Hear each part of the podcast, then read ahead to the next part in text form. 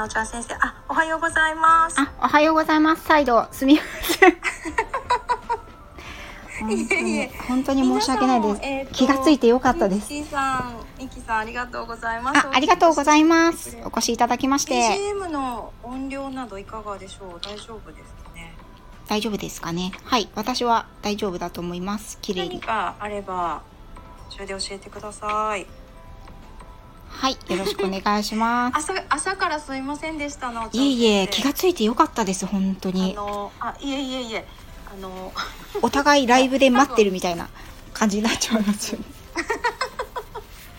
あはくさん、おはようございます。おはようございます。おはようございます。あ、え、久しぶりじゃない？ハクさん、年中無休の。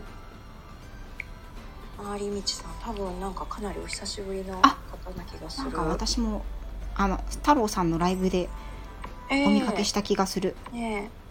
ミキさん、なおちゃん先生、お茶目いやー、みきさん、お茶目とかの、あのレベルじゃないですよ。本当これ申し訳ないです。朝、本当いやいやいやいや気がついてよかったです。いや、だあのね、お忙しいし。ね、なおちゃん先生。はいはい私、なはいおち。ゃん先生ぐらいの動き方してたら。頭パンパンになるやろうなと思ってるんですよ。いやいやいやいやいや。だから全然あの大丈夫なんだけどなんか前回すっ飛ばしたじゃないですか私が。でも、はいはいはいはいもう3月10日だけはもう死守と思って、もうね。いろんなところにリマインダーを仕込んでいたのに。あらゆるリマインダーを仕込んでいたのにあの忙しいんですって。なんかね 本当申し訳ないですよね。爪が甘いですよね。申し訳なかったです皆さん。多分でも私の多分ね私スケジュール帳に書いてるだけなんですけど、うん。暗号を振ってるんですよ。何あ回目かってそれをやればよかった。そうでね今日は6回目なんです。6回目ですよ。すごくない？長いですね。ということは半年やってるってことですね。半年？あまた鳴り出したよ。ねちょっと待ってそうありがとうございます。り出したよ。このうちの謎のアラームが。よいしょ。いやそれでえっとそのなおちゃん先生が先にというか1回目だったので、うんうんうん。えっと、その後じゃあお互いにって言ってやってるから奇数奇数の番号の時はなおちゃん先生あわかりやすい。奇数は私ちょっとここに偶数私ってメモしときます。私の中ではもう。あの番号ふあれ？いやでも私の番号の振り方間違ったかと思ったけど多分10月から数えるとね。10月からやってるんだ。そうすごいあ長りがとうございます。長いですね。ありがとうございます。こちらこそこんな音ボケに付き合っていただいて本当に。あ、え コメントありがとうございます。あの。あありがとうございます。お茶目すぎ。みんな笑目じゃないってくれてる。ですお茶目じゃない 温かく。すいませんお騒がせしましたハクさんが、ハクさんがお久しぶりです。やっぱり。あよかった。あたりがとうございます。覚えてくださってあざます。いえ。全然その後いかおいかがお過ごしでしょうか。また、ねえまたぜひよろしくお願いします。とミモレットさんミモレットさんおはようございます。ありがとうございます。ではでは、はいちょっとこの気を落ち着けてね。いつまでも喋ってそうなの。あ これで終わっちゃうといけないから。のところから皆さんお引っ越し完了してくださってますかねさっき。だるまさんありがとうございます。あだるまさん。はじめまして。だるまさんはあれですよ。ありがとうございます。あの太郎さんと多分生息地域は同じですよ。関西の方なので。大阪の方なので。ちの生息地域？そうそうそう。地域本当のあの地域的なところは一緒かな獣医さん経過医療経過と思ったあ違いますねうんあうんだるまさんよろしくお願いします。だるまさんあの遠慮せずに他の配信に行かれて大丈夫ですからね あ、ひろみかさん。あひろみかさんおはようございますマジのやつですそうそう、だるまさん、うんマジの生息。マジの生大息地域阪ですはい在住でございます。どうぞよろしくお願いします。何かのね、ご縁。はい。えっと、お引っ越し完了してますでしょうかね？だと思います。先ほどのライブに来ていただいた方はあれですね来ていただいて。ゆりえさんはあの移動中という移動されるということだったので。はい。うんうん。ありがとうございます。はい。はい、あ、ひろみかさんありがとうございます。じゃあ、えっ、と今日はあのトークテーマうん。アニマルコミュニケーションって何？はい私多分ね自分のえっ、とえっ、と告知ではアニマルコミュニケーターって何って言ったかもしれないんですけど、うんうんうんまあまあそのそういうものがあるよっていうことからまずお話に入ってもらって、はい。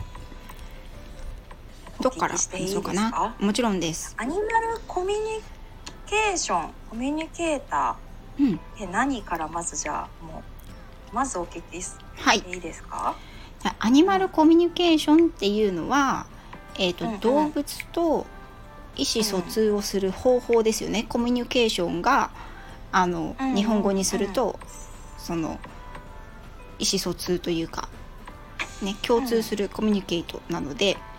でそれを動物とするということなので、まあ、単純に言うと動物との意思疎通の方法ということになると思います。でうんうんうん。動物との意思疎通のだから方法なのかな？はい。の一つの手段っていうことだと思っていただければいいと思います動物との意思疎通の方法っていろいろあると思うんですけれども、うん。そのうちの一つの方法が出たよこのアラームねちょっと待っててこれ10時になると謎になるんですよお茶目度が満載。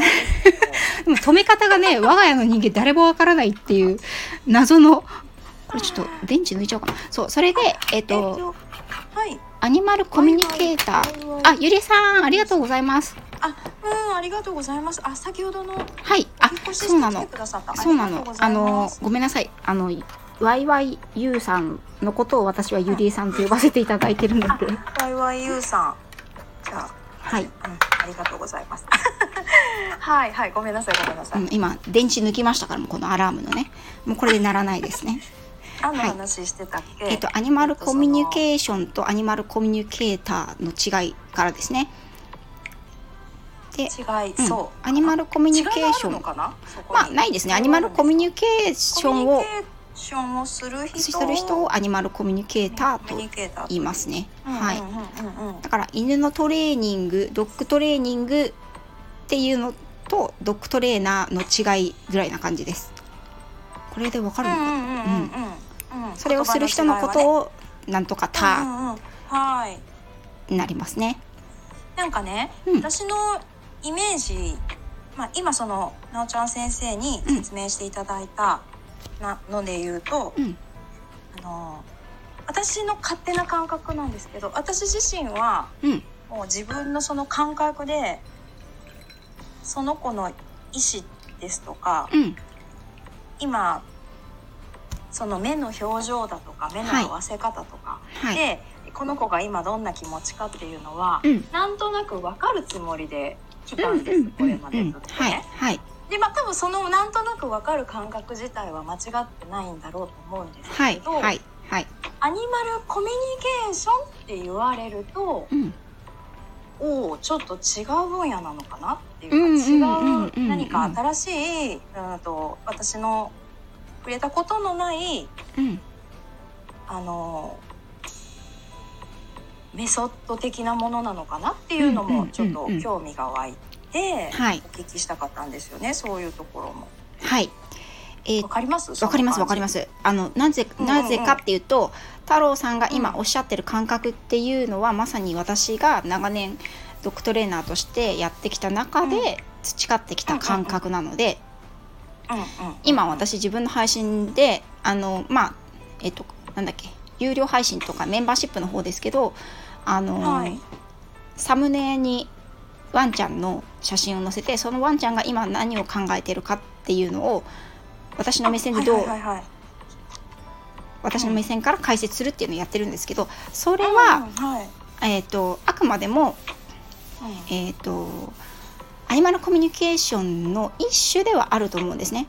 表情を見たり体のボディーランゲージを読んだり、うんうんうんうん。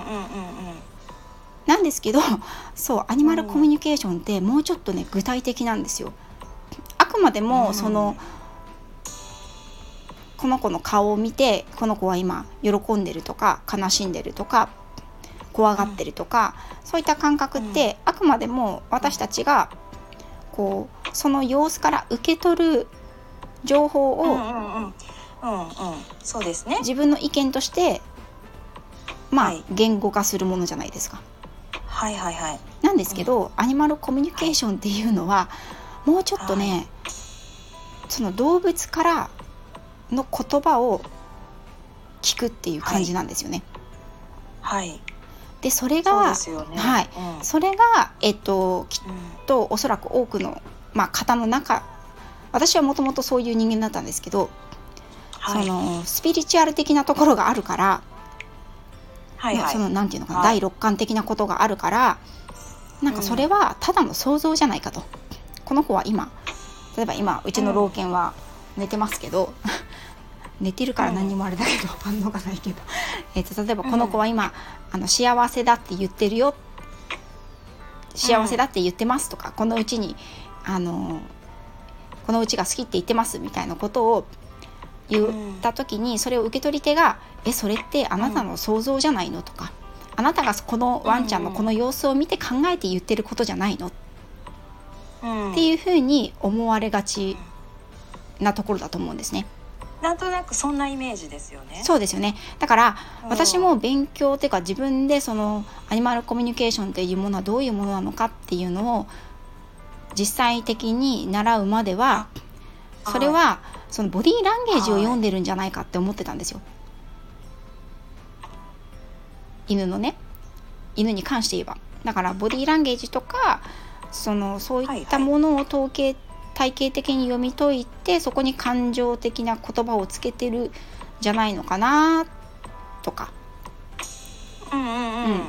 今までその私たちがうん、やってきたことの延長そうそうそうそですはないのかということですよね。う、うん、もしくはそれをこうなんていうのかな。ストーリー仕立てに。例えば、うんうんうん。その、まあその子の背景とかね、ね表現している。うん、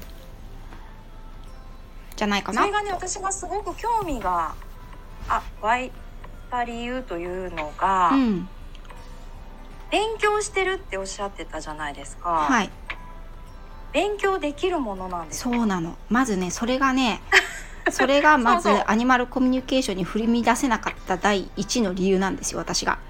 そんなもん勉強してできるようになるもんかいと思って。まあどうしてもね、まあ私もそうですし、なおちゃん先生もですけど、そのまあ特に私の場合は科学的な根拠ですとか、うんうんうんうんエ。ビデンスどうのこうのっていう世界で生きてきてそうですよね。うんでまあもちろんそれだからこその仕事でもあるけれども、うんでなおちゃん先生の場合もそのまあ人によっていろいろ論理はあるでしょうけれど、うん一定の理論に基づいて考え方っていうのがそうですね。うん。基本定まっているものじゃないですか。そうです。ね。まああだのから学ぶ時に、うんうんうん学びやす安いっていうかその論理立てて学べるものってあるからうん学ぶっていうイメージはしっくりくるんですけれどもうんそのアニマルコミュニケーターさんのその話でうん。何をどういうふうに勉強するのかなそうですよね。そこね、私はいも未知数だったし、それこそえっ、と、過去配信でもお話ししてるんですけど、そのはい。なんていうのか特殊能力とかその第六感とかね、うん。そういったものを私は否定しない人間なんですね。なんですけど、うんうんうん。それは持って生まれた能力であって、うん。あの勉強してできるようになるもんじゃないだろうって思ってたんですよ。うんだからアニマルなんかあのー志村動物園とかで、はい。あのハイジさんとかが、ね。そうそうそう流行っていたそうそうそ時に、うんあの後にそのアニマルコミュニケーション講座みたいなのがわって増えたんですよね一回。へえ。うん、でその時に知らなかったです。はいはい。なんかこういろんなイベント的なとイベントとかでもそのアニマルコミュニケーターさんがやってくるみたいなのとかあったんですよ。はいはい。そうそれであの受けに行ったんですうちの子みたいな飼い主さんがねお話をうんうん私とかにしてくださったんですけど、なんかでなんかその後講座が増えてそれでそれで学んでどう何えそれで学んでできるようになるもんなんだろうかっていうふうなのが一番の疑問だったわけです。うん。あ、深夜さんおはようございます。ありがとうございます。おはようございます。ありがとうございます。そう、それでね、うんで全然だから学ぶ気になれなかったんですよ。うん。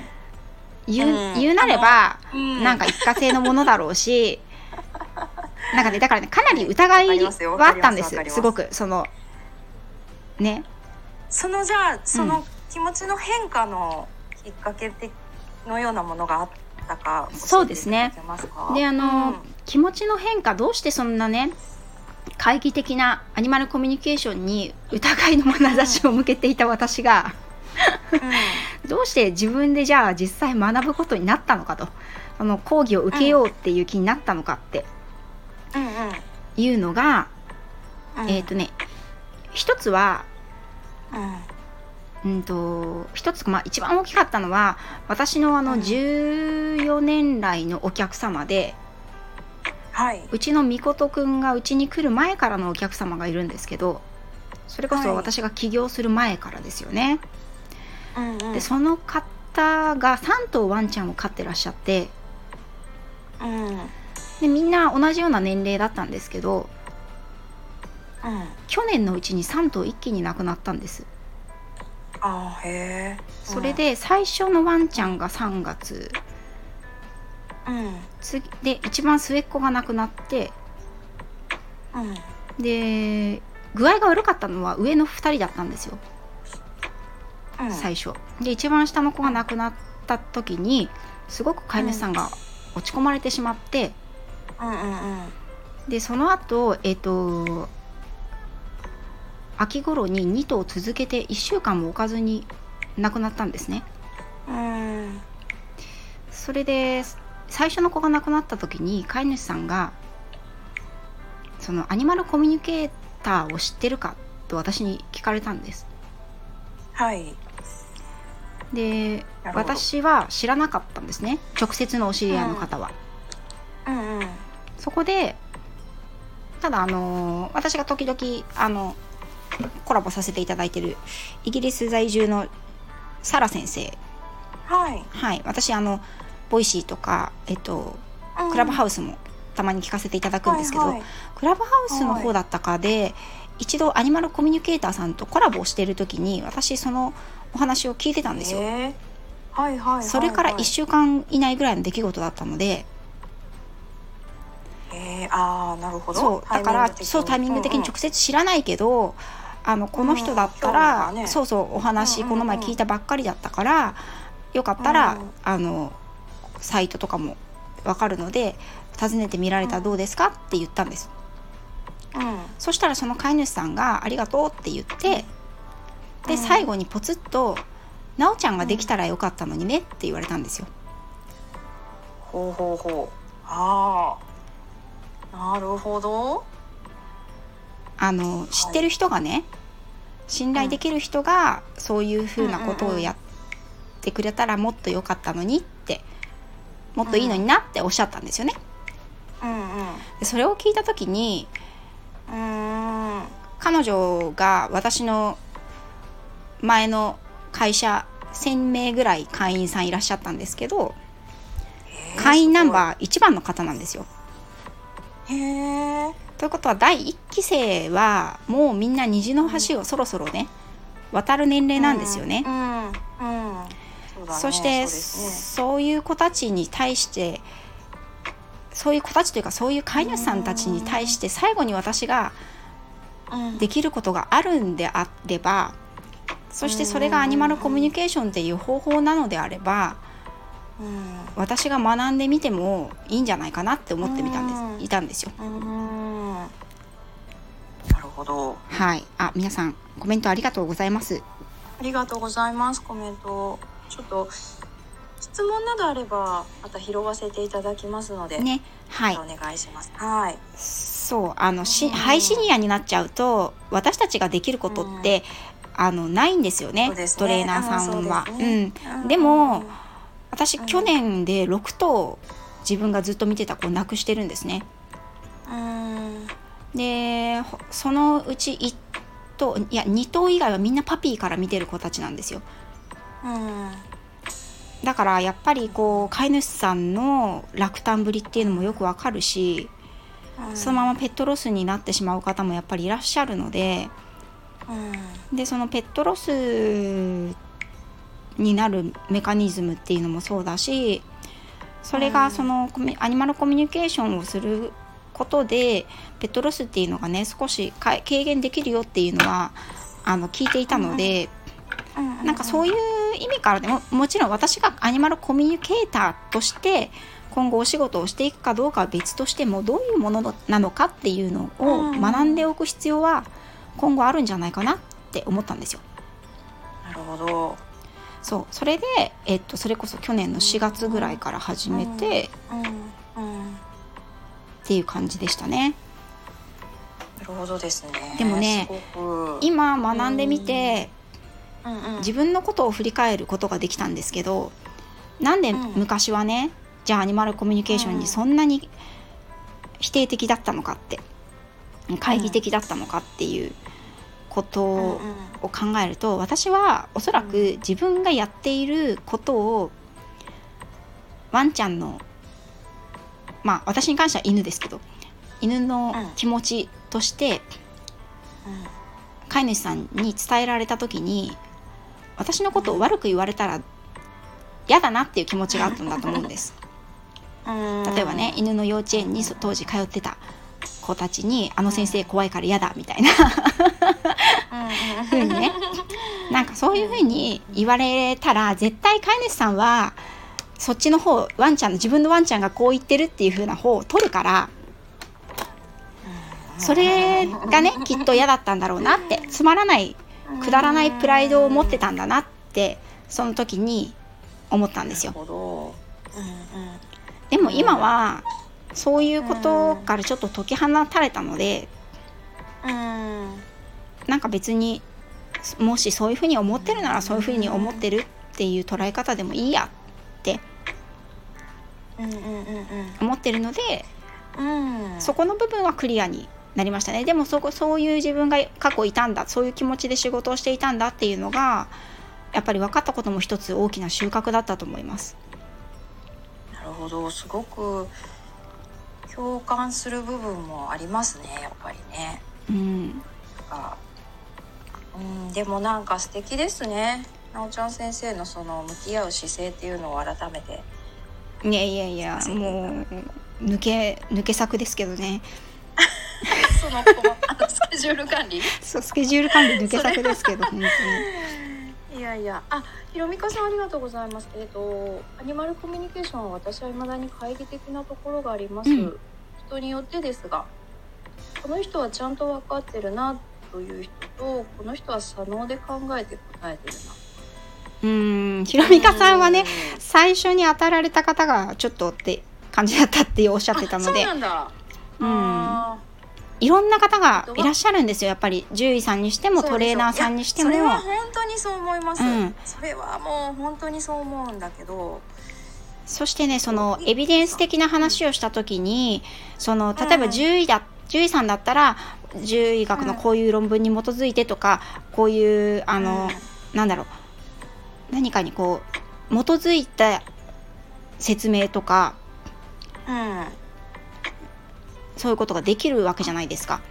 で例えばうん私にしてもトレーニングしててこういう、まあ、動物行動学とかになるんですけどこういう理論に基づいてこういうトレーニングをしていますとかうんあるわけですよね。なんですけど、うんうんうんうんアニマルコミュニケーションに関しては一切それがないのでもう信じるか信じないかはあなた次第です。もう都市伝説の世界なんですよ。そうだから獣医さんとはものすごく相性が悪いと思うんですね私は。そうですよね。まあ多分私はあの今こういう立ち位置でえーと、スタイフの中の皆さんとか、うん、のちゃん先生とか、うん、とあのご縁をいただいてねこういう話を、まあ、は楽しめれるからうんいいんですけど、多分現場の獣医さんはなかなか話すごい嫌な顔すると思いますよね。多分ね。あミモルタさんありがとうございました。あね聞いていただいてよかったらあの後でアーカイブ聞いてください。えっとね、ワイワイユウさん。はい。先日私はなおちゃん先生に愛犬のコミュニケーションをお願いしたばかりです。あ、そうそうそう。うん。そんな私たち家族や私だけしか知らない情報をキャッチされていたことに驚きを隠せませんでした。すごい。そうだったんだ。そうだからねあの私あのね。うんはいはい。うんうんうんうん。どうぞごめんなさい。いや私こういうことをどうやって学ぶのかにすごく興味があるんです。うん。あのね実践あるのみですね。多分あの他の、うん。そのアニマルコミュニケーションの講座をやってる先生はいろんな先生がいらっしゃると思うんですけど、私はこの先生、自分の先生しか知らないのでその先生に限って言えば、もう実践しかないです。へえ びっくりしますね。でもほら逆にねこういうワンちゃんってね、こういう顔してる時はね怒ってるのよとかそういうのがあったらどうしようってちょっと思ってたから、はあ例えばこのあの例えばそうですね3歳のチワワで吠えるとかだったら大体家族はこういう傾向がありますよとかね、そういう なんかこうあの推理推探偵学校みたいな感じだったら嫌だなって思ってたから、はいはいはいはいはい。まあ本当でもはい。最初はびっくりしました。よ。うん。はいじゃあ座ってって言って。学何具体的にじゃあどんなことを学んでいらっしゃるんですか？具体的に例えばほらうん。教科書があるとか、教科書もないですよほとんど。そじゃあ何を学ぶの？何を学んでるんだろう。何を学んでるんだろうというかあのはい。その先生の経験談はいからの話とか一応レジュメ的なものはあります。症例症例の検証ですね。ケーススタディですね。そうそうそうそう。って言うんだよね、うんうんうん。うん。だからそのえっと小モデル犬ちゃんたちまずモデル猫ちゃんとか何でも動物さんがいて、その子の、まあ、写真なりを見て、じゃあこの子にこういうことを聞いてみましょうみたいな、うん。いきなり始まるんですよ。これを聞いてみてください、うん。はいじゃあうん3分取りますみたいな、ええそうそれではいじゃあはい。1人ずつあの結果を言ってくださいみたいな。えーだから最初は「えこれえちょっと待ってこれ 大丈夫かな? 」みたいな。まあ他のところは分かんないですよ。他のあの講座はどうなってるかはね。うんうん。うん。うんでもその私の先生が言うには、はいはい。うんそのアニマルコミュニケーションっていうのは情報を整理するわけでもないし、うんその子を見て考えるわけでもないしうん。あのーだからまあ最低限の情報は事前に飼い主さんに聞くけど、うんうんうん。あんまり細かく聞いたらそこから推察されてるのかと逆に思われるじゃないですか。うん。ね、だからあん。まり細かく詮索することもないし、ただ動物さん。に聞いてみて動物さん。が答えてくれたことをそのまま飼い主さん。に伝えなさいそこに人の意見自分の意見が入るとややこしいことになるからっていう話は私はいつもされるん。ですね。もちろん。逆にあのそのこう言ってるからこうした方がいいですよっていう方もいらっしゃるみたいですコミュニケーターさん。の中には。ああなるほどね、うん。あうん。なるほど。いろんなやり方があるっていうこととうん。多分それはどんな分野でもそうですけどその求められている人にとってはそれでいいか良かったりするとは思うからね、うんうん。こうしなさいって言われたい人もいると思うからうん。そういう人にとってはそういう方がママッチするんでしょうしね、うんうん。あのいろいろあるんだなって今思ったんですけど、うんだからなるほどな。い今ね、うん。えっとね。すすごいたくさんコメントいただいてますね。すいません。そうですね、はい。皆さんだからすごく興味おありなんだなと思って、うん。あの確かに YYU さんがおっしゃってるその私しか知らない情報をキャッチされてたってことがエビデンスになりますってことですよね。そうだから懐疑的な方の場合には、まあ、懐疑的な方はそもそもアニマルコミュニケーションの門を叩かないんですけど ね、うん、別にそれでそれはそれで全然いいと思うんです。だけどそのあの一個ね最初の頃はその先生も自分あのこれ勉強し始めるとですね自分が受け取ってるものが、これ果たして本物なんだろうか、それとも自分の想像なんだろうかっていうのが一番ね疑問になってくるとこなんですよ。自分の感覚を信じられるかどうか。そう。だから感覚を磨くトレーニングですね。修行みたいな。そう修行ですよね。もう本当にあの 滝打ち修行,、はい、修行。ですね。そうなんですよ。だからすごい疲れます。あなるほどね。普段使わない感覚を使うのでちょっとみみこちゃんちょっと、うんうんみこちゃんちょっとあのねハクさんが面白いですねってどのぐ、常にブロッコリーが出てくるんだけどどのくらいから始まった分野なんですかってえー、どのぐらいから始まったんだろう？全然知らないんだけど。のねハイジさん？はいはい。ハイジさん？うん。でかなりむ前あのー昔からっていうかテレビで出ですよね。ましたよね。深夜さんご存知かな？まあ。深夜さんハイジさんってどのぐらいからご活躍されてるか知ってますか？とか人に聞く。まあ全部そうですけどあのそういう日本は遅れてそういう部分は後から入ってくることが多いじゃないですか、うんうんそうですね。関連するまあうんそういう医療もそうだしトレーニングもそうだしはい。あの発展途上なのでうんうんうん日本でこう少しちょっとこう市民権を得出したのっていうのはどのぐらいなんだろうやっぱりどのぐらい2000なんでしょうね。後でちょっと調べてみます あ、深夜さんがでも、ハイジさんは私が東京に来る前からテレビに出てた気がするので、あー。15年前からとかですかね。うんうんうん。ありがとうございます、う深夜さん。んあとあの、ほら、深夜さんがね、私もカウンセリングをやってますけど、うん。深夜さんもトレーナーさんそう深夜さんトレーー。ナーさんです。ね、そのカウンセリングと何が違うんだろうってそうそう思いますよね。深夜さんね全然違うんですよこれ。あの うんカウンセリングよりもむしろ飼い主さんの目線の方が近いんじゃないかなって思います。うんうんうんうんだからなんかカウンそのトレーナーとしてのキャリアというのが邪魔になることって多々あるんですようん、なるほど。そうだから私一番自分でね学んでいくと、いろんなケースをやるんですけど、うん。えっ、と犬には関わってきてるけど猫とか鳥とか、あのうんうんリスとかフェレットは分かんないわけですよ、うんうんうんうん。でもそういう症例も出てくるんですねなるほど。だからね、あのー私が一緒にクラスを受けてた中で鳥さんの飼い主さんがいらっしゃっていつもその鳥さんがね、あの出てきてくれるんですけど、うん。鳥さんってこんなになんだろう感性豊かなんだってすごいその時に思って一番おしゃべりなんですよね。うんうんうんうん。そうすごい可愛く思えて今まで鳥には実はあんまり興味なかったんですけど。ねそうそう鳥実際喋るし。しゃ喋るというか。そう。でもなんかそのなんていうのかな。だから鳥鳥さんのにコミュニケーションをさせていただいた時に飼い主さんに「あそうそうそうです」っておっしゃられた時にあ私これは推測に従って答えたんじゃないなっていうのが自分で分かったんですよね。うん。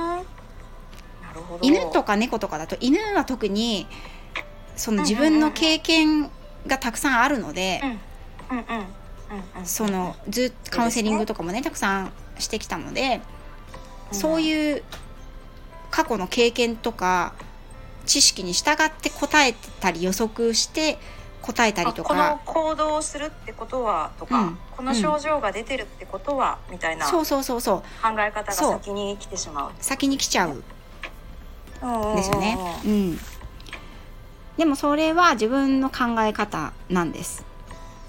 んうんだからせんうちの私の先生は自分が想像もしないようなことがパッて頭に思い浮かんだらそれは本物ですっていうふうに言うんですよね。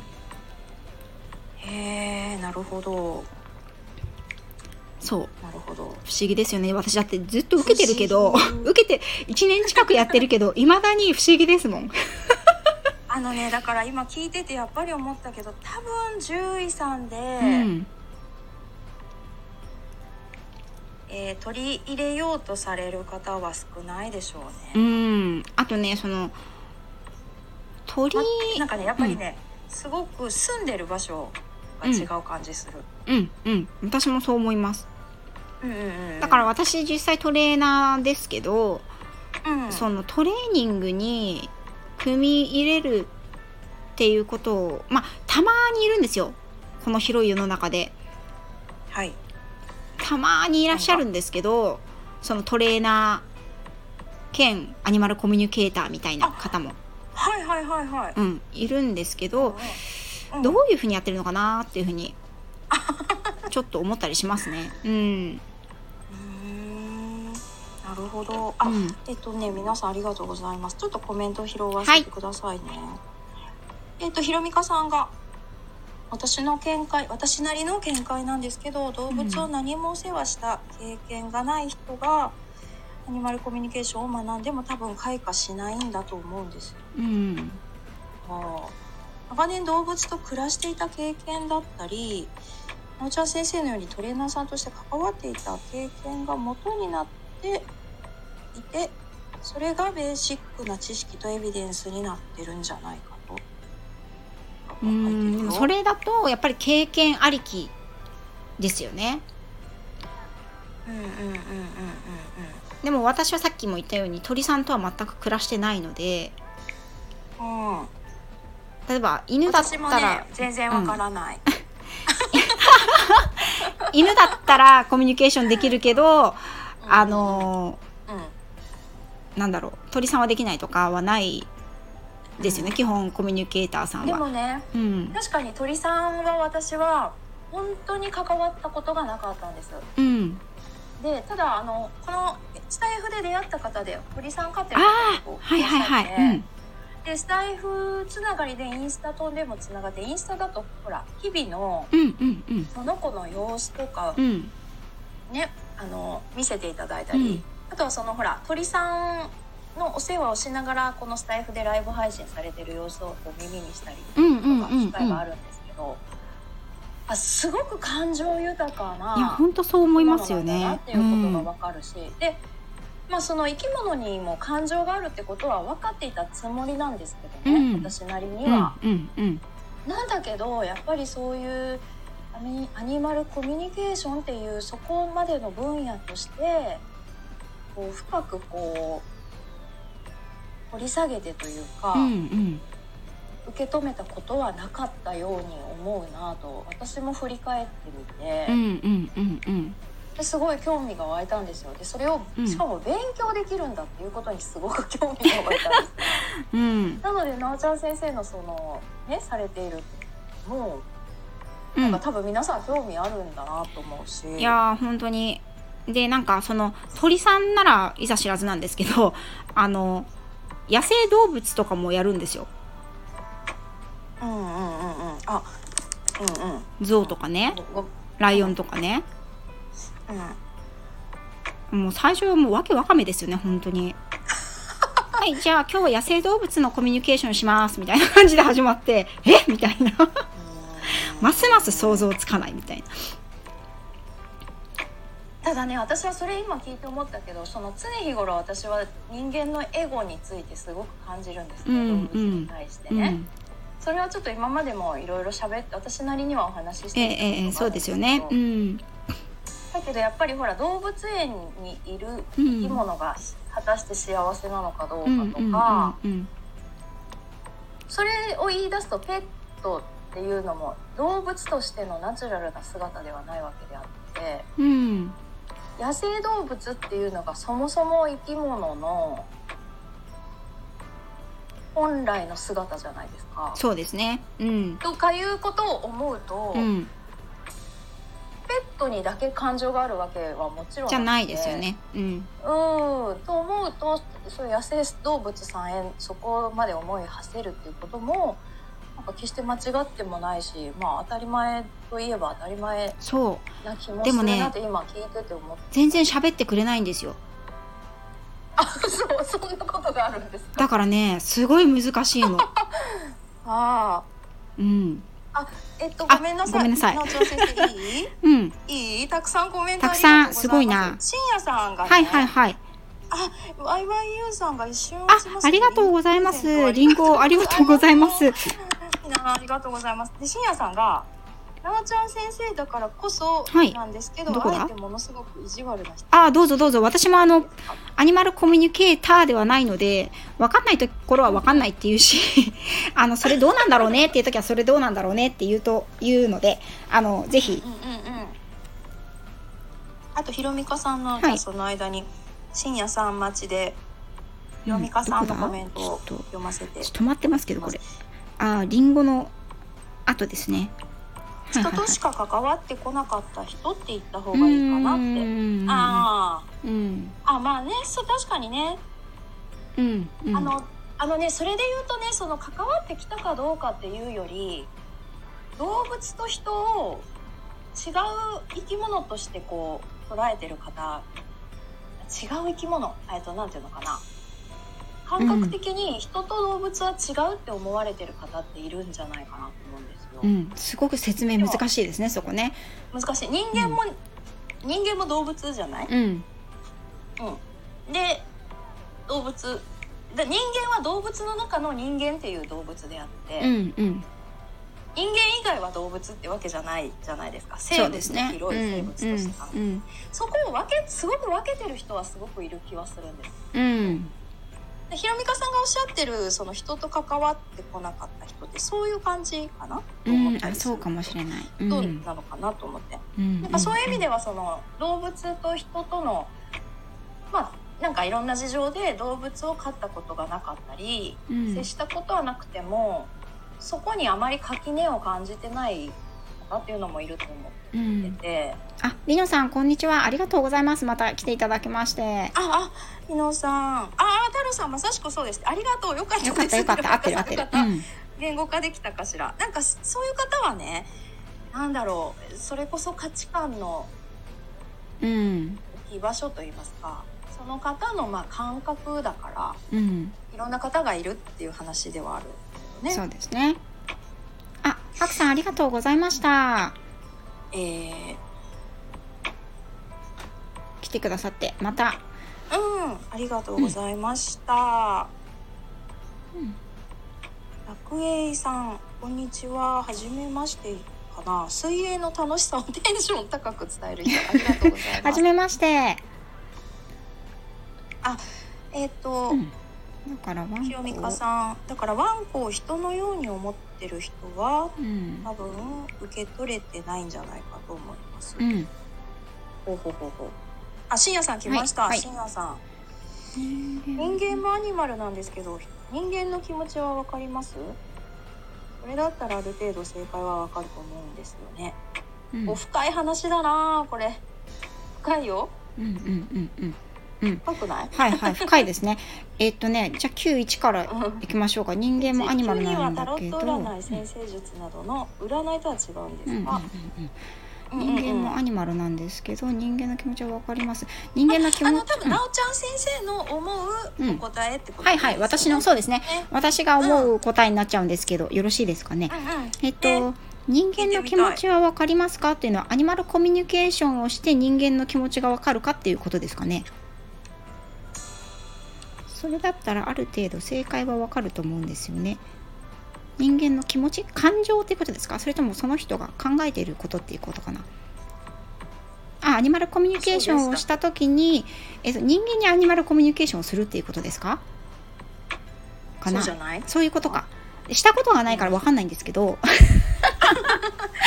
例えば子育てとかうん。夫婦関係とかで活かせるかって話、あーどうなんだろう。やってみたことないんだけどえっ、とね要するになんか私が受け入れられる部分とうちょっとこれはまだ受け入れられないなっていう部分が正直あるんですよアニマルコミュニケーションの中でもね。で受け入れられる部分っていうのはその人間もそのアニマルの一部なのででうん多くの動物って言語を使わないじゃないですか。はいうん、で言語を使わないでコミュニケーションをいろんな方法でしてるわけですよね。うん。でそれがあの分かりやすいものもあれば分かりにくいものもあるんですけどいわゆるその第六感的なものなのかそうそれすらもちょっと分からない部分もあるんですけどそのうちの一つがテレパシーって言われていてうん。でそれ人間も人、えっと、アニマルの一部だからその非言語のコミュニケーション感覚を通したコミュニケーションっていうのを本当はできるはずだと。うんね、でも言語が発達してきたためにそれその仕方を忘れてしまってる。うん。うん、で今その忘れてしまった昔々持っていたその感覚を研ぎ澄ませばできるよっていう考え方なんですけど。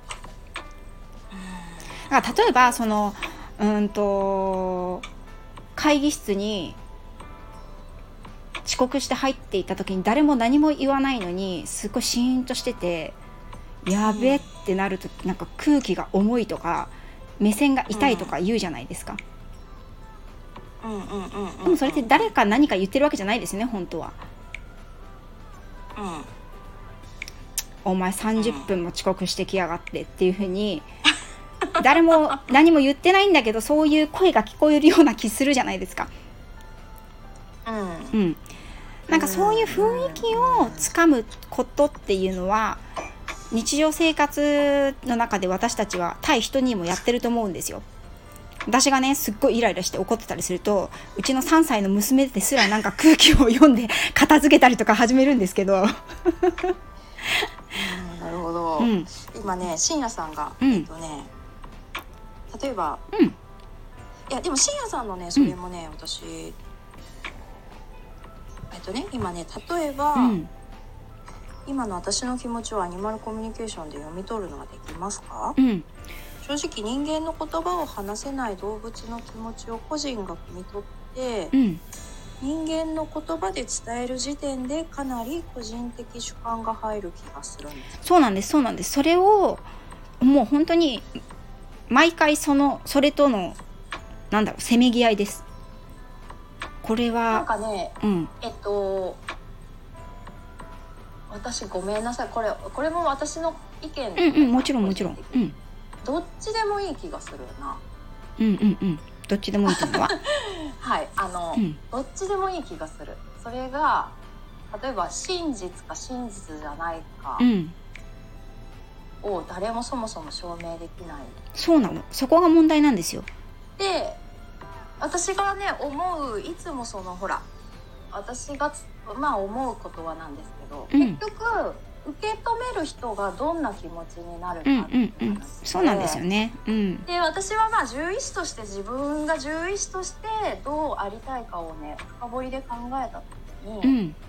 やっぱりねその生き物に関わった人が幸せを感じていてほしいなっていうところに行き着いたんですようね。んうんうん。っていうのはやっぱり最後悲しい時に立ち会うことが多いし、そうですよね。うん。えーっと自分自身もそのえーっと力が及ばなかったり、うん。ああそこで、えーもっと早くあそこでキャッチできていたらよかったんじゃないかとか、うんうん。もしかしてあそこで見落としたんじゃないかとか、うん。やっぱり常にそういうことをこうぐるぐる考えてしまううんうん。経験っていうのをしてきたんですね。うんうんうん。職業柄うん。はい。誰か来たよ。で私時々ピンポン来る。えっとごめんちょっと一回出はいます。はいはいすみませんなおちゃん先生。全然全然ちょっとあったね。ちょっと、あの、コメント読んでますね。えーっと、どこまで行ったかな？えーっと、ひろみかさんのところか。しえーっと、なるほど。よく人の気持ちを言葉にしていないのに理解できてる人っていますよね。そういう人はアニマルコミュニケーションのようなことをナチュラルにしているんですかね。うん、それがアニマルコミュニケーションって言え言うのかどうかは私もちょっとわからないんですけど、ね、なんか何かしらのその感覚をキャッチするっていうことに近いんじゃないかなとは思います。ゆりえさん、きっとフォーカスする相手を決めたらできそうですよね。うーん、そうなのかな。やったことがないので、ちょっと、なんとも言えないです。今度、あ、おかえりなさい。今度はあのはい聞いてみますね、先生に。うん。深夜さん、その会議のケースは経験によるものとは違うんですかね？そう、そうなんですよ。あの、なので前半の時にもお話ししたんですけど、その経験とか知識とか、あの、学習とかっていうのが、その、先入観になりすぎて、なんていうのかな、変わる、なんていうのかな、それ、それは自分で考えたことでしょ？っていうふうに言われることもあります。うん、なんかねそれ私思ったけど人間が複雑なのはうん、きっとこう思われてるに違いないって本人が思うからだと思うーん、それはありますね。うう。うん、ん、それはだからその人がそんなに思ってなくてもそう思いたい人はそう思ってるっていう話があるので、うん、まあちょっとなんか難しいなと思うけどそのとその今日のそのアニマルコミュニあごめん今私勝手にうん、勝手に全然。勝手に戻ってきて大丈夫ですか？全然大丈夫です。もうもうまるでずっといたかのようでしたよ。いやなんかそのほらさっきの続きなんですけどね。その、うん、な例えばなおちゃん先生がその飼い主様にアニマルコミュニケーションされるとしてうん、その飼い主様のお気持ちが、えっと苦しかったものが楽になったり、うん、えっとあ今までそういう見方ができてなかったのになんだかすごくいいことを聞いてって言ってこう気持ちが豊かにうん、っていうことが結局は大事だと思う。そうですね。あの、ただそこうんに、その詐欺めいたことではなくて あのなんていうの？わかるわかる。口から、うん。出任せんとかね。そうそうそうそう。出任せじゃないけれどそういう空気であるだとかそうう、いうん人であってはいけないと思うけれども、うん、でもそういうふうに生き物たちの存在を受け止めてあげようよっていう姿勢っていうかうん、が大事っていうかすごくいいなとは思うんですよ。なんかね、すごく言語化しにくい分野だなとは思います。本当に感覚なので、だから、あのスタイフって結構スピリチュアルな方もいらっしゃるじゃないですか。あそうですよね、うん多いですよねなんかそういう方はおそらくすんなりと「ああそうそうそう今更気づいたの?」っていうふうなことを あのあえて苦しみながらやってる感じだと思うんですけど私とかは。うんでえっと深夜さんがあごめんなさい。ひろみかさんか。そういう視点だとアニマルコミュニケーションイコール空気を読むってことなんですかね？とおっしゃってるんですけど空気でもとも違うんですよね。ちょっと本当にうん、体験していただくのが一番いいと思うんですけど とか言ってね。深夜さんがね、うん。えっと、私のカウンセリングも100%正解ではないと思います、そうそうそうそう。相手は動物なので、でもそれで飼い主さんが納得したり安心できあそれ私がさっき言ってた、うんそうそうそうそれですね。安心できたりすればいいのかなとも思います、うん。だからこそカウンセリングやアニマルコミュニケーションも同じ感じがしてましたって、そうそれで、えっと、カウンセリングとアニマルコミュニケーションの一番の違いっていうのは私両方やって思ったんですけどカウンセリングっていうのは飼い主様からお話を聞いてそれに対しての解決方法をちょっと模索していくっていう具体的な次のビジョンが出てくるじゃないですか。だけどアニマルコミュニケーションってあくまで今動物が何を伝えたいのかっていうのを代弁していつもここ言われるんですけどあの動物の代弁者として飼い主さんに伝えるだけなのでだからどうしてほしいとかあのじゃあこうした方がいいと思うっていうことをまあ私の先生はですけどねそれを言う必要はない。そうなるないです。っへていうふうに言うんですよ。うん今ねミキさんも質問くださっていて、はい。写真を見て動物の今の心境を読み取る方がいらっしゃいますよね。うん。アニマルコミュニケーターの方はそうやって学ぶんですか、うん。写真ってその時のうん。一瞬を切り取ってるだけだと思うんですが、うん。そうなの。これねミキさん。これねあのゆりえさんのワンちゃん私あのアニマルコミュニケーションさせていただいたっていうお話があったと思うんですけどあれはね写真です、うん。ええうん。で私の講座ではほぼ写真です。写真か動画です。うん。その場所にあの場所にワンちゃんとかを連れて行けないことの方が多いので。うんだからそこも私はすごく不思議でしたね写真で何がわかんないなん。かこうなん。ていうのかなへー犯人当てクイズみたいなのとかあとただこう 亡くなってしまった子とか。はい。あと迷子。はいはい。迷子探索とか。はい。っていうのはその子に触れられるわけじゃないですよね。うん。うん、さっきの野生動物の話ありましたけどあれも全部写真ですよね。うん、あそうね。そうですよそう、ね。うん、であそうなんですよね。その多分他にいろんなやり方があると思うんですけどあとはもちろん生きてるこう相手にやることもあります、ーうん。うん、課題の時とかはね。うん。あ皆さんコメントいっぱいありがとうありがとうございます。整理をどうやってしていこうかしら。ねえーとひろみかさん、うん。け順番にじゃあいきますね。すね。経験が規制概念になるのであれば取っ払ってそうでない場合は経験に基づいて結論を出すとなんとなくですけどミニマルコミュニケーターの中でも取捨選択してるんじゃないですかねと思ったうん。り、うんうん。なんかねここに齟齬が生じるとうん。私みたいなクライアントがハテナってなっちゃうのかなと。あごご経験者さんなんですもんね、うんうん。そのハテナってなった経験があった方、うん。なんだな。だから そうアニマルコミュニケーターの中でも本当にいろんな方がいてそれこそひろみかさん最初におっしゃっていたような左脳で考えてるのか右脳で感じてるのか、あの私の今聞いてて思ったのは左脳がカウンセリングじゃない、うん、うん、そうですね。両方やってる方もいると思います多分、うん、でそれをその人それこそその人の中のその人だけの感覚でミックスする人はいるかもしれないうんですよね、うん。うん、難しいですねそう思うとね。そうなんですよ。だから自分で学びながらこれをさいこれを学んだ後どうやって生かしていこうかっていうところはちょっと模索中なんですけど、あー。うん、えっ、と YYU さん。はい。どれだけ思考や主観を持たずにつながるかが大事だと言われますね。うんうん。そうですよね。それは経験値だけではないようにう思います、ん。そうだと思います。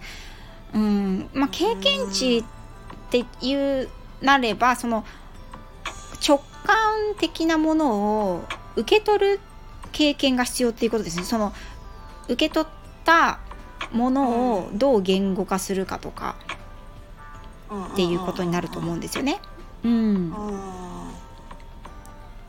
なるほど、うん、先生もそれは言いますね。ありがとうございます。うん。ありがとうございます。たくさん。えー本当に皆さんありがとうございます。し私のカウンセリングで例えば吠えている犬をうん、見て、うん、その子の表情や吠え方飼い主さんの対応を見て、うん、この子が吠えているのは飼い主さんを守ろうとしているだけなので気にしなくてもいいんじゃないですかとうん、伝えることがあるのですがこれはアニマルコミュニケーションとは違いますよね。うん、もし深夜さんがそのワンちゃんがうんと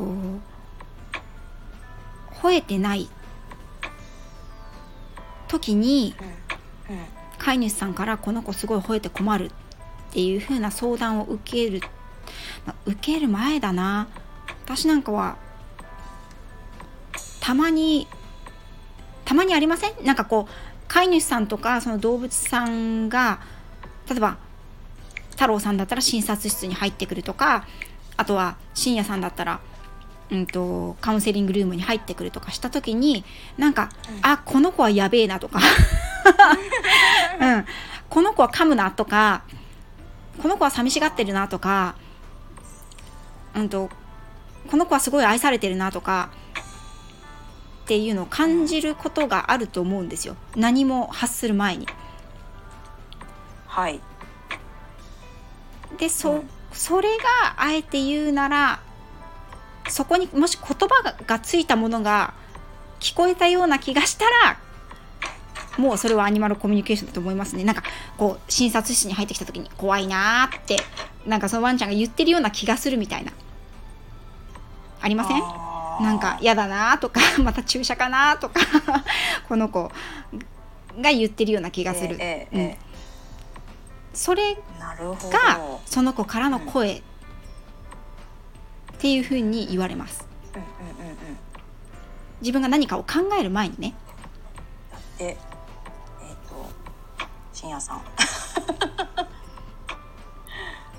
でも私たちのような深夜さんとか太郎さんとか私とかはその長く動物に関わってきてるのでもう入ってきた瞬間飼い主さんが何かを言う前の瞬間それこそ診察室待合室で吠えてる声が聞こえてる時からもうある程度の予測を立ててしまうわけですよね。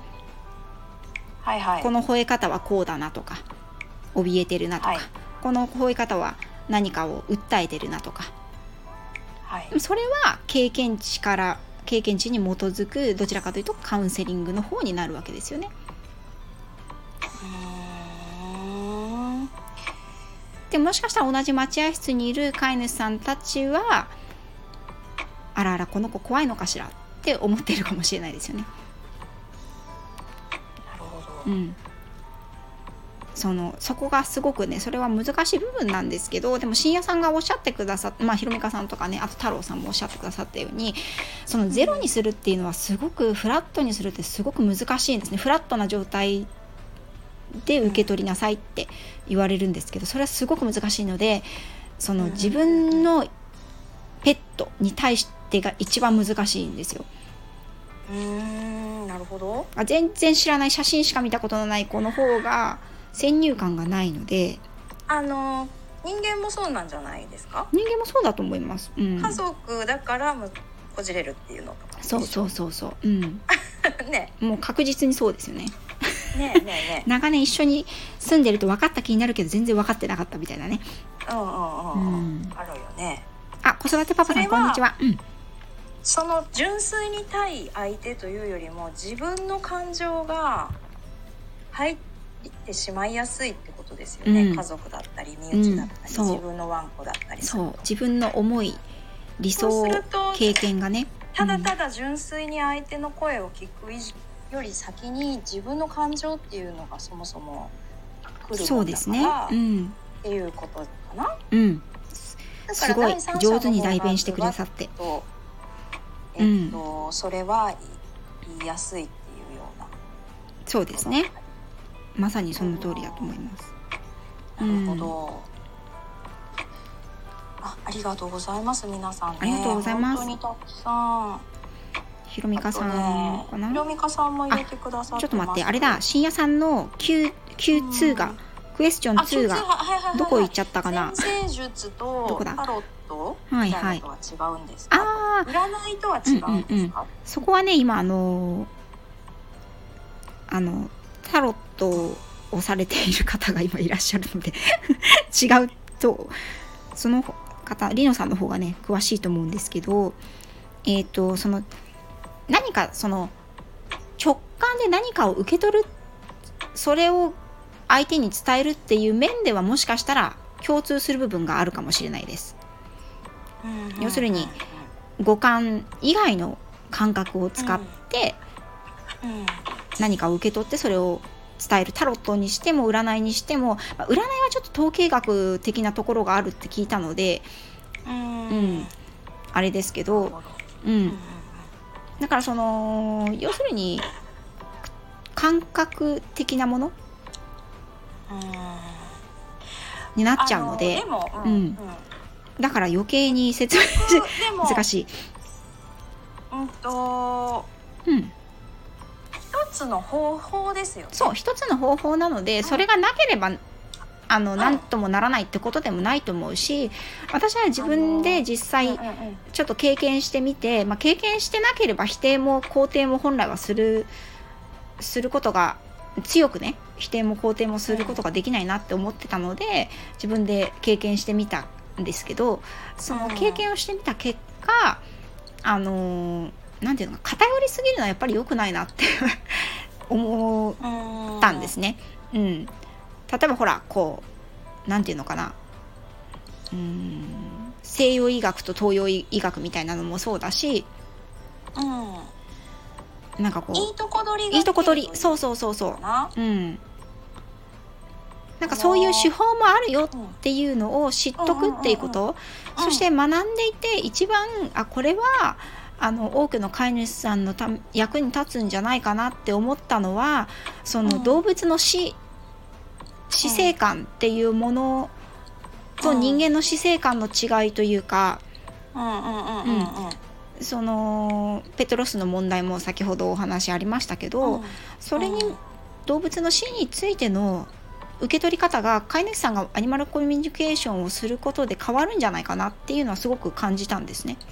うんうんうんうんうん、うんそうですね。そうそう。だからはそうですよね、そこに関してはすごくあの肯定的になりました。私自身も自分の犬がもう10、うん。今年13歳なのでそろそろね、考えていかなくちゃいけないんですけど自分で学んでよかったなって思える第一のことはその動物の死っていうものに関してあの、うん。動物自身はこういうふうに思ってるんだっていうことを知ることができたのは良かったなと思ってますね。うんうんそうですね。なんか今うん。こうまた思いましたけどお話聞きながら思うけど、うん。えっととね。うん。結局ねうん。そのえっとあのごめんちょっと言語化が難しいけどあの私もさっき、まあ、いつも言うんですけどそうどうしてもうん。亡くなる時とかうん。その後の喪失感だとか悲しみとか、うん。そういうものに人って飲まれるんよそうですね。うん。でロスになる方を見てきて私はこう間近でというか、うん。えー、と関わってきて思ってでロスを直接的に解消したことは経験としてはないですけれど、はい。まあ、生前から獣医師としてどう関わってくればこの方のロスが軽減されるかということはいつもその状態が悪い子に接する時には常にすごくあの常にとかすごく意識してきたようなところはあったんですよね。はい。うん、あの獣医師としてその子を診察したり治療したりする時にああこれはちょっともう危ないし手の尽くしようがないかもしれないという時にうん。飼い主さんにどんな話の仕方をしようかどんなインフォームの仕方をしようかっていう獣医師としてはそういう部分を意識してきたんですけれども、うん素晴らしいですね。うん。でもでもあのお医者さんとしてっていう部分を飛び越えてその今なおちゃん先生がおっしゃってくれたようなアニマルコミュニケーションうん。で捉えた時に、うん。その生き物の死生観とうん。で人人がねその動物をこうほんあそれはいろいろいるけどその擬人化してるとこ方がすごく多いとうん思うんですよ。そうですね。家族のように可愛がるっていう言葉はその通りなんですけどうん、うん人ではないからそうなんですよね。うんっていうのだけれどその家族のように可愛がるで本当に家族っていうか本当にまるで人間かのように生き物を捉えてる飼い主さんも結構多いのかなと思ったり、うん。っていう時にやっぱり生前から飼い主さんの方がそういう生き物のまあ感情だったり考えてることだったり、うん。その一つの命としてこの子が なんていうかな、うーん。全く本来別々のものって私とこの目の前のペットさんは。いやそうですよ。う。ん。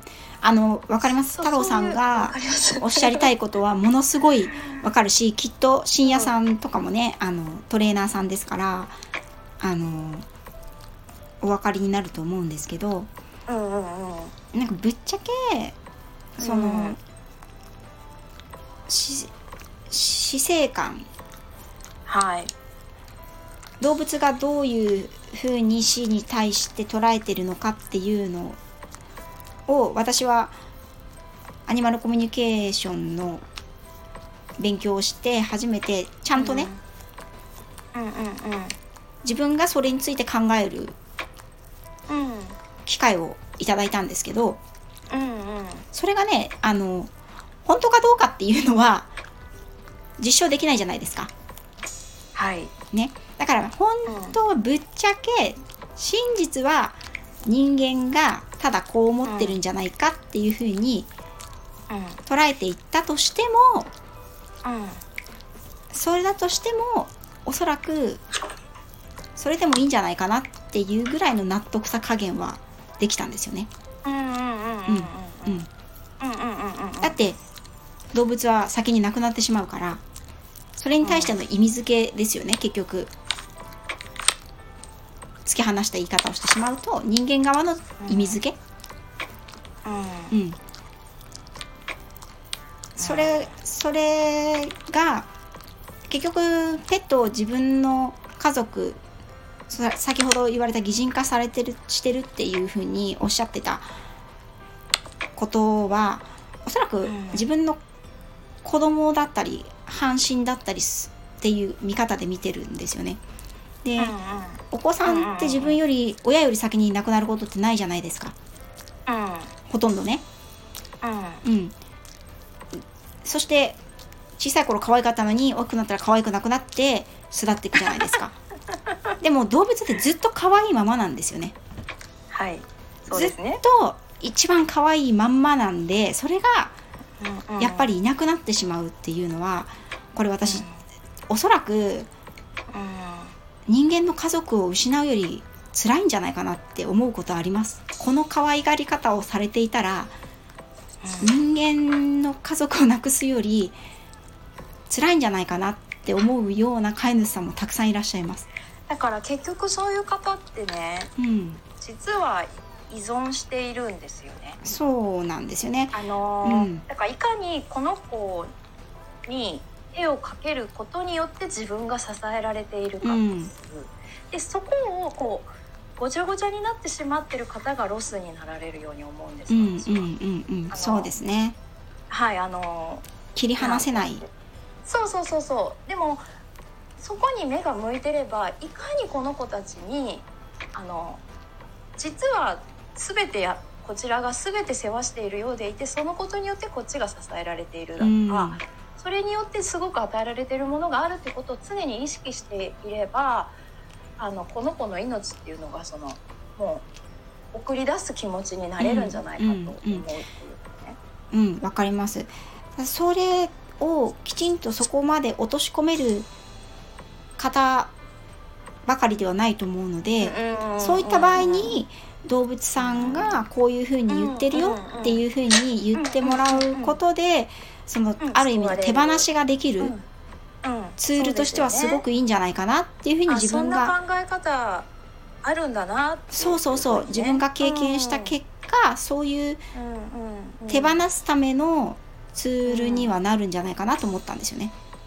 そうですね、うん。それはでも私もだから興味が湧いた理由っていうのはそこにあると思うんですよ、私自身もね、うん。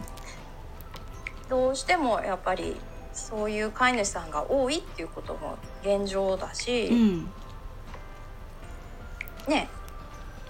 あの何か。外側から内側になって人間と動物の距離がものすごく近くなったからこそですよね。うん。うんそうですね、そうだと思います。うん、えっとコメントをちょっとここで拾わせてもらってい。いですか、だいぶ拾うからざーっと拾ってもいいですか？もちろんです。ごめんなさいね。すごいでもねやっぱり皆さん興味もあるしあれですね。あのたくさんコメントいただいてるからこうありがとうございま盛す。分かったかな？ちょっと説明が下手くそですみません。いやでもねあのうん読んでいきますね。はいえっ、とひろみかさんがね、えっと本物のアニマルコミュニケーターに学ぶと知らずにチャクラ的なものが開いて動物の声が聞けるようになるのかなとか、うん。そう思うと納得できたりします。うん。だから誰に指示したのかにも寄ってくるようにも思います、うん、この誰に指示指示で合ってる？これ。うん、合ってると思う。それ全部の仕事に言えません？それはそうですよね。獣医でもそうだし。うん、うんまあそれ掛け合わせですよね。プラスその人の人間性ですとうん、か、そうですね。うん。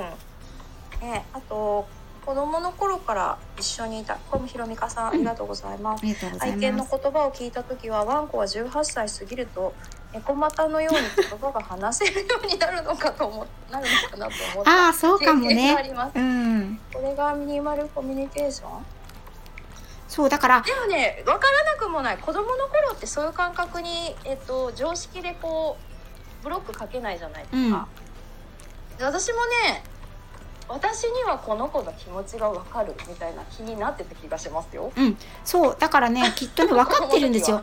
あの はっきりとそうは言わないけどなんかこうん。う例えばなんかの時にうんうん。こうお留守番させる時にうん。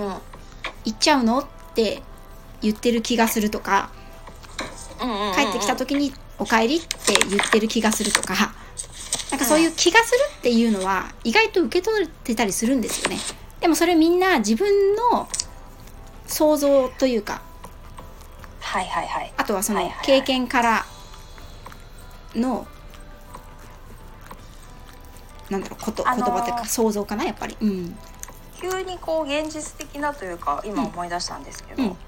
だからさっきの言った擬人化が間違う例っていうのはその時にねうん。こう言ってるんだろうっていうのをね擬人化で考える方が多くて間違ってる飼い主さんが多いんですよね。うん。例えばすごい寄ってきてこうすごくなんかこの子いつもご飯催促するんですって言うんですけどうん本当に催促はしてるのはそれご飯なの？うんうっていうんことだったねりとか、ね遊ぼうって言ってるんじゃない、うん。とかうん。でもなんかその方はその何かを欲しがる時はイコールご飯だおやつだとうん。思い込みですよね。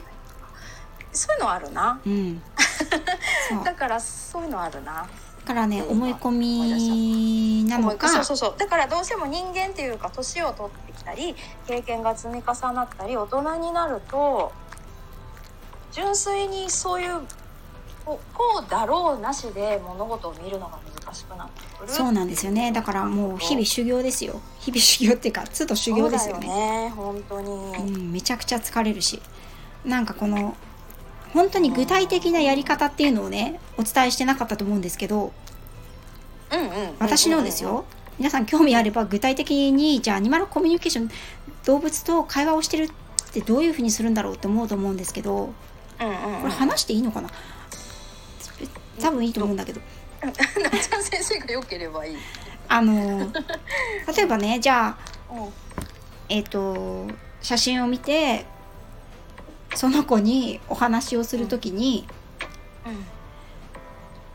あのどういうふうにやるのって言われる思われると思うんですけど、まあ、それもそれぞれ人それぞれあるんみたいなんですけど私は割と目をつぶってやることが多いんですよね。へえ。目開けたままやる方もいますけどなんか視覚の情報に遮られちゃうのでほうほうほうほうなるほど。でなんか多分リノさんまだいらっしゃったらわかると思うんですけどゆりえさんとか、あの、まあ、ひろみかさんもわかるかな？グランディングとかあの瞑想とかをした後の方がよりいいっていうふうに言われるんですけど。それでまあ目をつぶって、うん。まあ、相手の聞きたい動物さんの写真だったら写真降りるの、はい、すいませんいいのがちょっと。と写真だったら写真その子だったらその子に向かって、まあ、触。その子がいるようだったら触ってもいいし触んなくてもいいんですけどお話聞かせてくれるっていう感じで 聞きます。私はこういうものですがお話聞いていいですご興味あるか方はちょっとやってみたらいいかもね。そう。あの私はこういうものですが で自己紹介も必要ですそうなんだ。ちょっと最初笑って何もできないですね本当ね いやでもまあでもね本当ね今日なんかいっぱいお話聞かせていただいたけど、うん。えっとねごめんね。ある意味ね純粋じゃないとできないかも。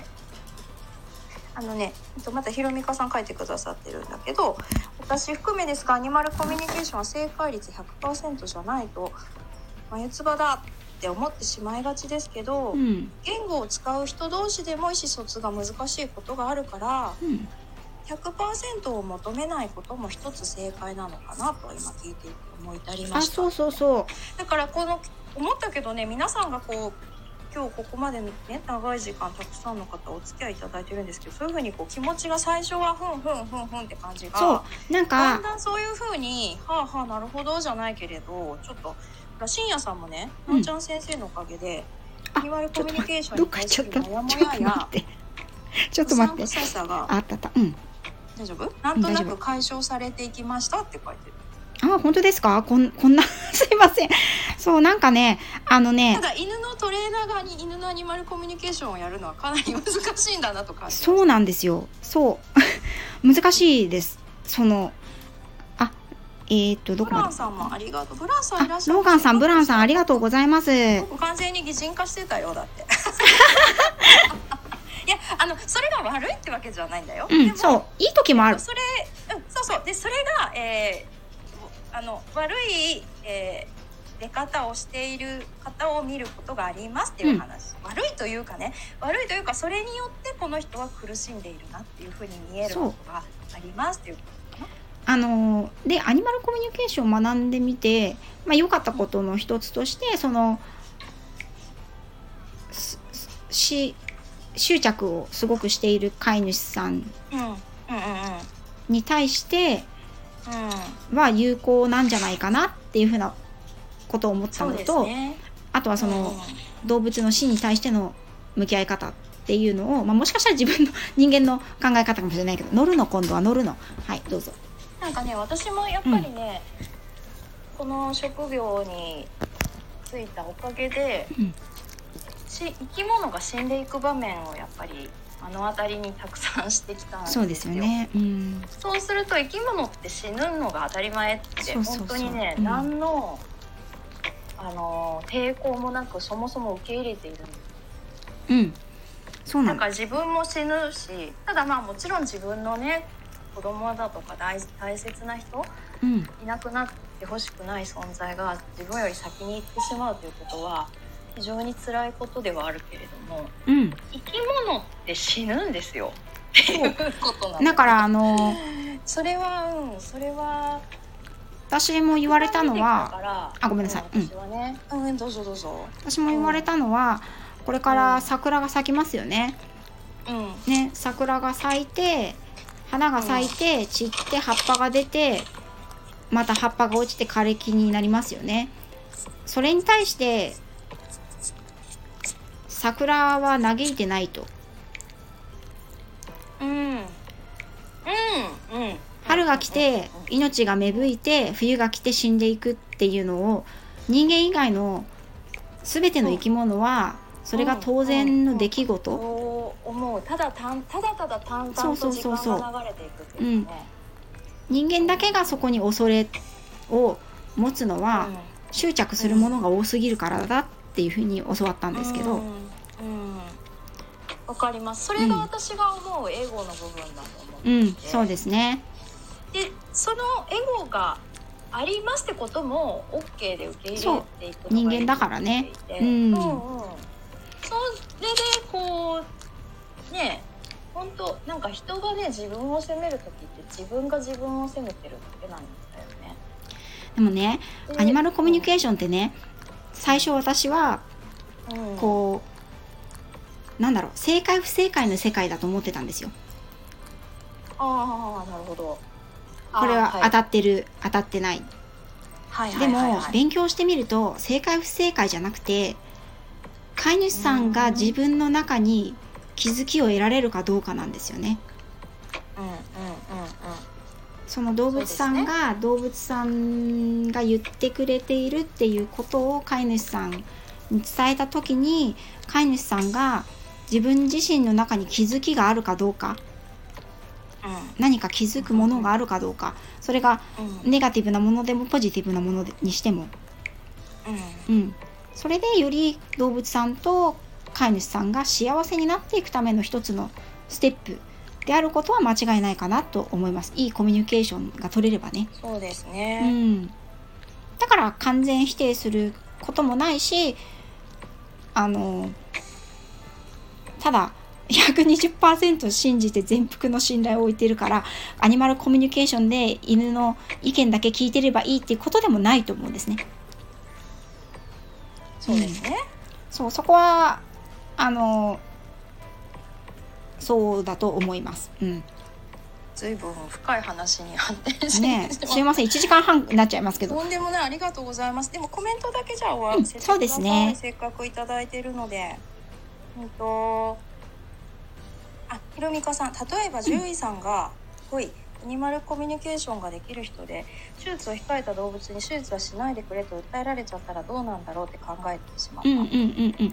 多分ね獣医さんはねそれをそれそう言われたら面倒くさいなというか嫌だなって思うからアニマルコミュニケーションはうんうんちょっとなって考えてる人は多いと思います。私はトレーナーとして同じ立場だったので すっ深ごくわかります職業柄難しいそうあのこれをやんなきゃいけないけどそのワンちゃんがもうここに来るのはトレーニングなんて嫌だって言われたらどうしようかなって。言われたら めんどくさいな嫌だなって思ってたからアニマルコミュニケーションを勉強するの嫌だったんですよ。否定してたんです、うんでもね動物はあの飼い主さんが最終的に望むことならって受け入れるんですよね。そうか。なるほど。自分が嫌でもね。獣医さんでアニマルコミュニケーションの考え方を取り入れてる人はどうなんだろなんか私2人ぐらいサラ先生のとこでお見かけしましたね。その方はすごい苦しいっておっしゃってましたけど。うあの臨床現場にいることは難しいと思うんですよ、うん。だけどまあ私みたいに違う立ち位置からこう自分の経験を発信していたりとか、うん。考え方発信してるとかだったらできると思うけどさっきのおっしゃってたそのひろみかさんみたいにその今から手術しますって子に手術されたくないって言われたらどうしようっていうのは。すごいありますよ。私もあの例えば犬の保育園で何頭か預かってて、お散歩に行く時はみんなケージに入ってってもらわなきゃいけないんですね。私一人で行くので、うん無人の時に何かあったら大変なので。でまだハウスに入るの慣れてない子は嫌がるわけですよねやっぱりね。あの入るけど長い時間は嫌だうんっていう風な訴える眼差しをするんですけど そこでねアニマルコミュニケーションをしてねいやちょっとでもねちょっと今あと30 15分ぐらいは入っててもらわないと困るんだよねとかって言って交渉してる時間はやっぱりないわけですよ。はいじゃあまた後ほどっていう感じでちょっと入っててねっていう感じで 入っててもらうしかないわけですよね。だからそういう現実との折り合いとかねうんうんそういうところでこれはちょっと掘り下げるとこのテーマはちょっと一旦スルーさせていただこうかうん。長くなっちゃうからね。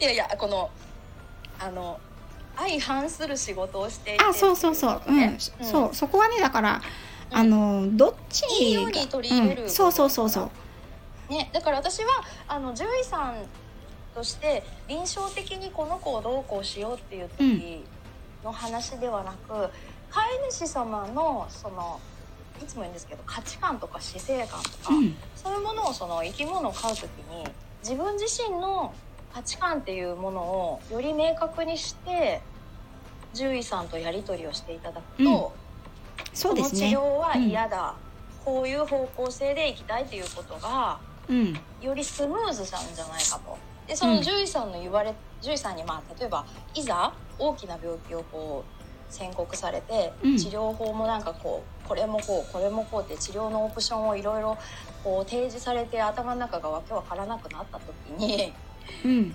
結局その方向性を決めるのはその人の死生観だからそうだと思います。うん。どうありたいかっていうことを軸を持っていれば獣医さんと対等に話ができるんじゃないかうでんうん。そうするとより良い治療、うんまあ、より良い治療それがまあ動物がどう感じるかは一旦横に置くんですけれど、うん。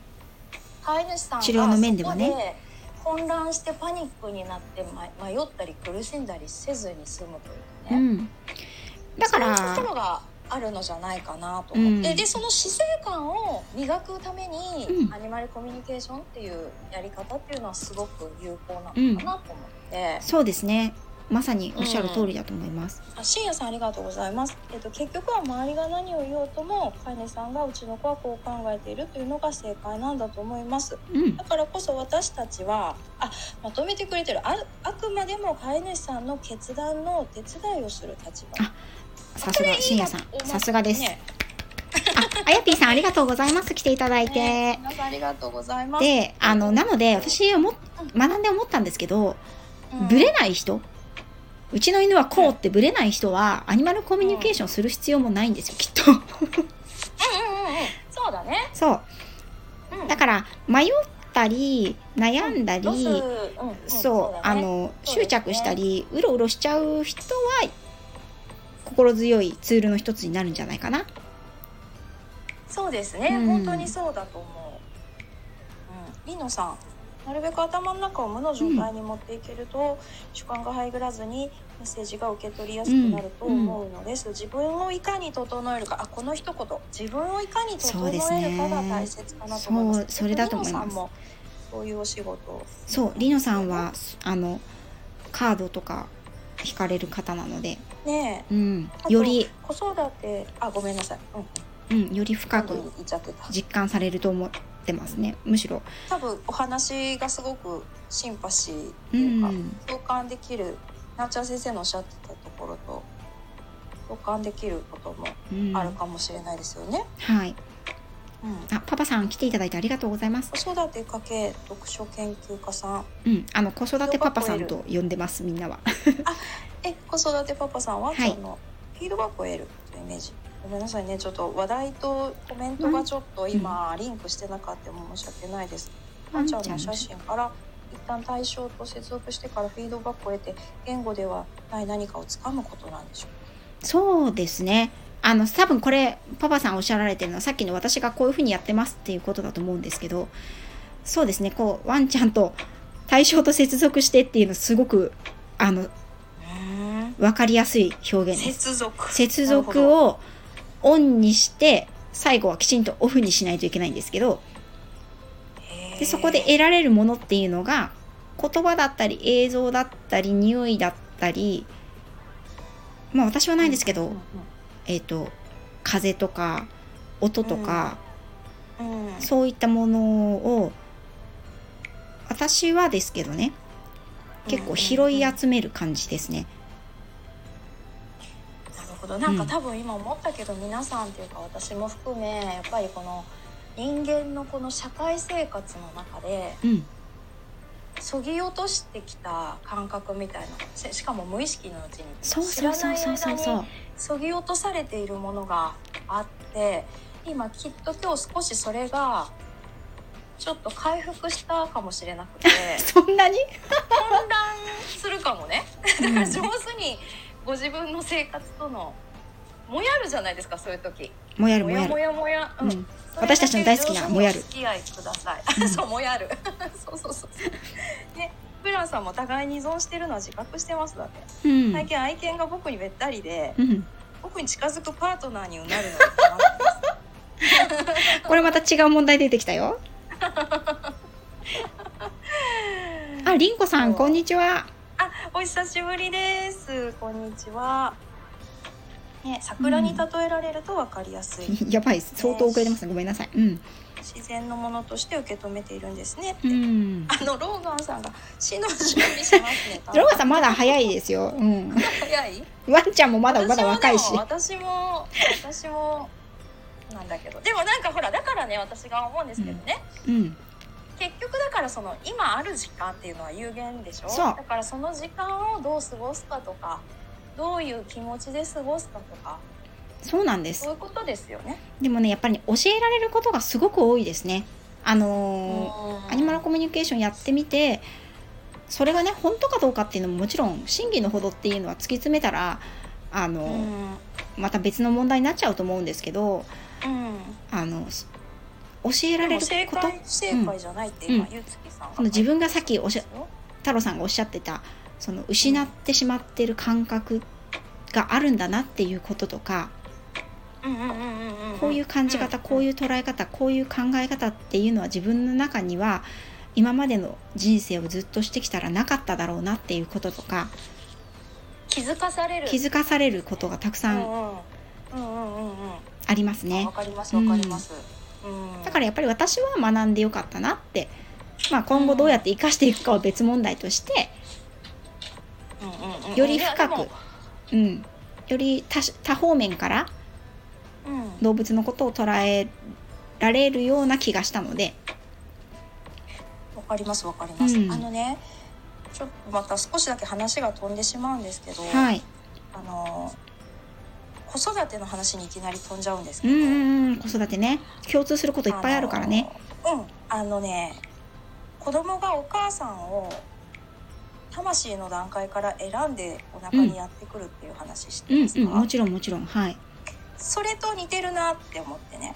うん。それを信じるかどうかはもうその人次第でしょ。そうそうそうそう。でもそれを信じることによってすごく救われるし自信が持てるし、うんあの気持ちが豊かになるなれる、うん。私はその話を聞いた時にひろみさんいいこと言った。ひろみさんね非常にいいこと言った後です。何？太郎さん。そう。何？何？いいこと言った。何言った？うん？その魂が選んでくるっていう話が本当かどうかは置いといてもそれで救われることがたくさんあるっていうことですよね。そうそうそう。だからそうそうそうそう。じゃあ自分がね苦しい気持ちで子育てをするのか、うんえっ、とあこの子たちはそういうふうに私のところにやってきてくれたんだなと思って子育てをするのうか、ん。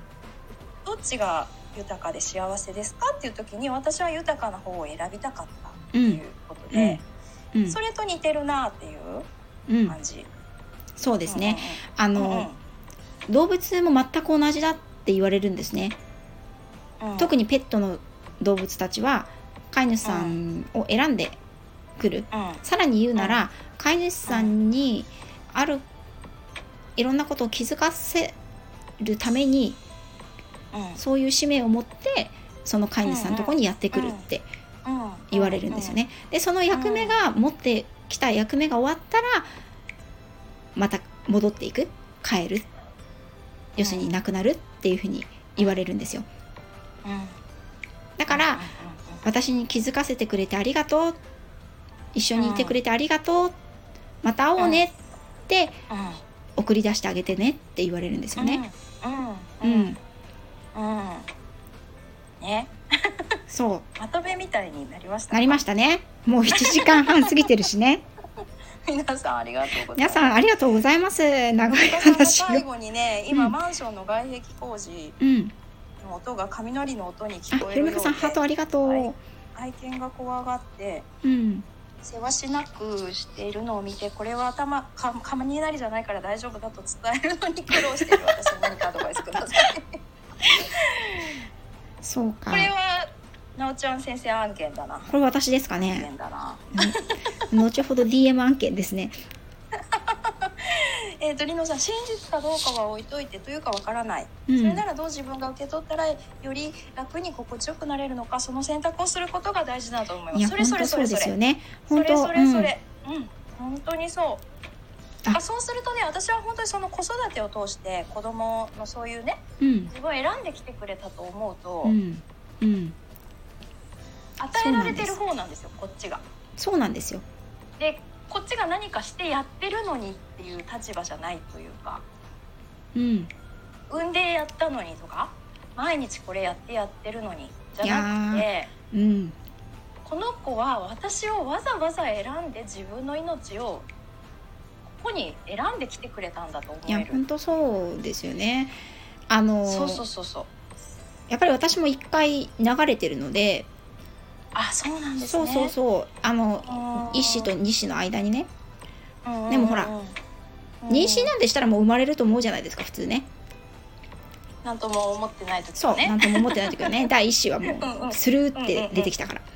でもうんそうじゃない事実を知った時にいかに尊いかってことですそうよねいかに生まれてくることっていうのが特別なのか。そしてもう一回やっぱり来てくれた時に本当にその選んでくる。1回目はフライングだったけど選んできてくれたまた来てくれたんだなっていうことに。